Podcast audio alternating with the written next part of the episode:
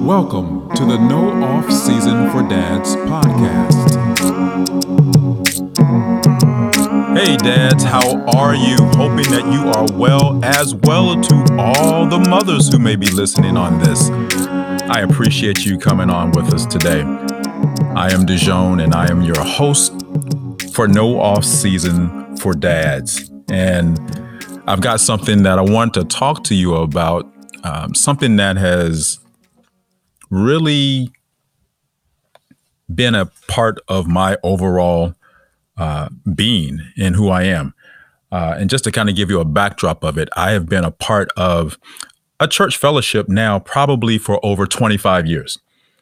And in those 25 years, I have gained some incredible relationships with some incredible men and women that have helped to guide me, to guide me in my um, in my faith, to guide me in my parenting, to guide me in my marriage and job, career, all facets of my life. So uh, it has been an absolute joy for me to know these people.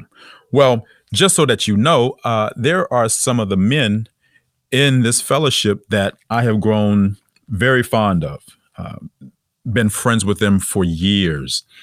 And one of them was celebrating a birthday. Uh, so we all got together in DC in Adams Morgan. And it was, man, I remember this clearly. It was so cold. It was bone chilling cold, like negative 216 degrees outside, kind of cold.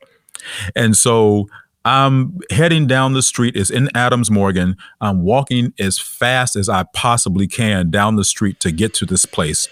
And I finally reach the restaurant slash bar. The name of it was Bourbon. Guess what they sell there? Bourbon, whiskeys, wines, and all kinds of things. It's a fantastic spot. Uh, but anyway, I get in there and unfortunately, I think I had an event earlier, so I was the last one to get there.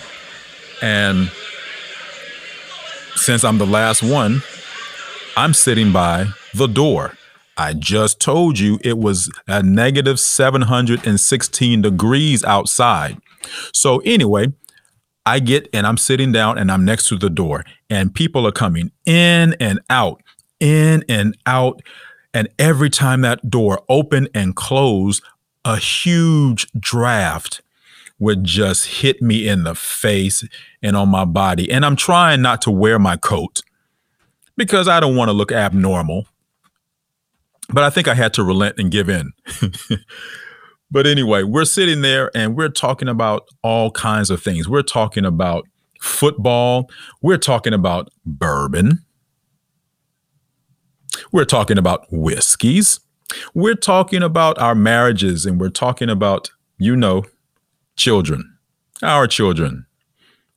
And uh, it was so fun. These guys, some of them had young children, some of them had older children who were in their late teens and 20s. Some of them had some children who were already out of the house. And so for me it was one of those times where you know i'm just there to have some fun and and listen and engage. But something happened while we were there. And as we're talking about our kids and we're talking about our marriages and and especially uh, again just about our kids one of the guys said something that stuck out to me like no other. It was only six words he said, You have to parent for departure. You have to parent for departure. I'm not going to even lie to you. After he said those six words, I don't remember anything else that was said about the entire night. I don't remember anything else about the entire night. I don't remember me walking from the car. I don't remember me paying for my bill. I don't remember how I got home. I, I wasn't drunk, but I don't remember anything else. I only remember those six words. They were too profound. You have to parent for departure.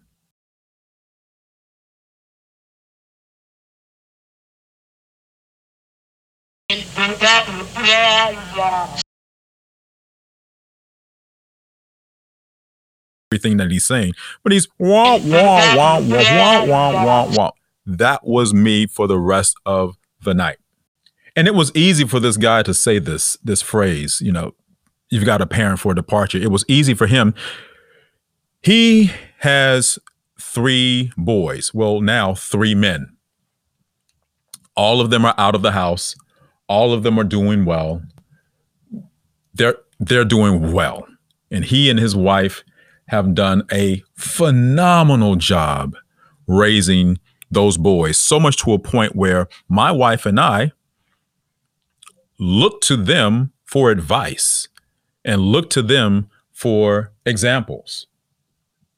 So, all of this is what? What does it mean to parent for departure? Does it mean I want them out the house? Well, yeah, yeah, I do. I, I do. I do want them to go. But that's not the point. I think the point for me is how do I train them in a way that prepares them for when they leave our home, they are ready for what's about to hit them. And that doesn't mean it has to be anything negative. It doesn't have to be some huge crisis that hits their head and and and and their pockets and it doesn't mean any of those things. It just simply means to prepare them for departure, prepare them to leave.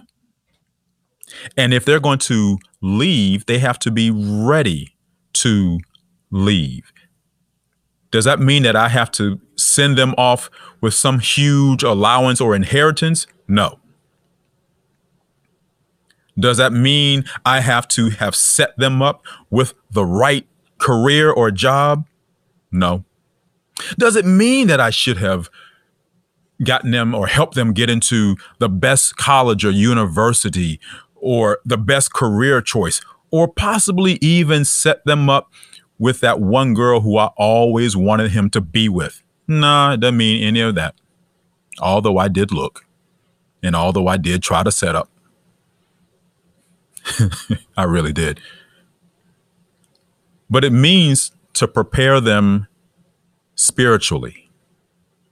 It means to prepare them physically, emotionally, mentally, financially, socially, and any other LY you want to put in there. I am still learning a lot about this. I, I have a, a son who is a rising senior in college. I have another son who is a rising junior in high school. And so, quiet as it's kept, we really only have a couple of more years before they are, quote, out the house. Are they going to come back? That's a whole nother pod. But what I do know, I have to prepare them. I don't have an off season in this. I'm still learning. I'm still trying to figure this one out. With God's help, I'm going to get it right. I hope you don't have an off season either. Hey, check us out on our social media pages on Facebook and Instagram at NOS for Dads. And that's literally N O S, the number four, dads. As well as, if you'd like, keep us going by donating to us and subscribing to us.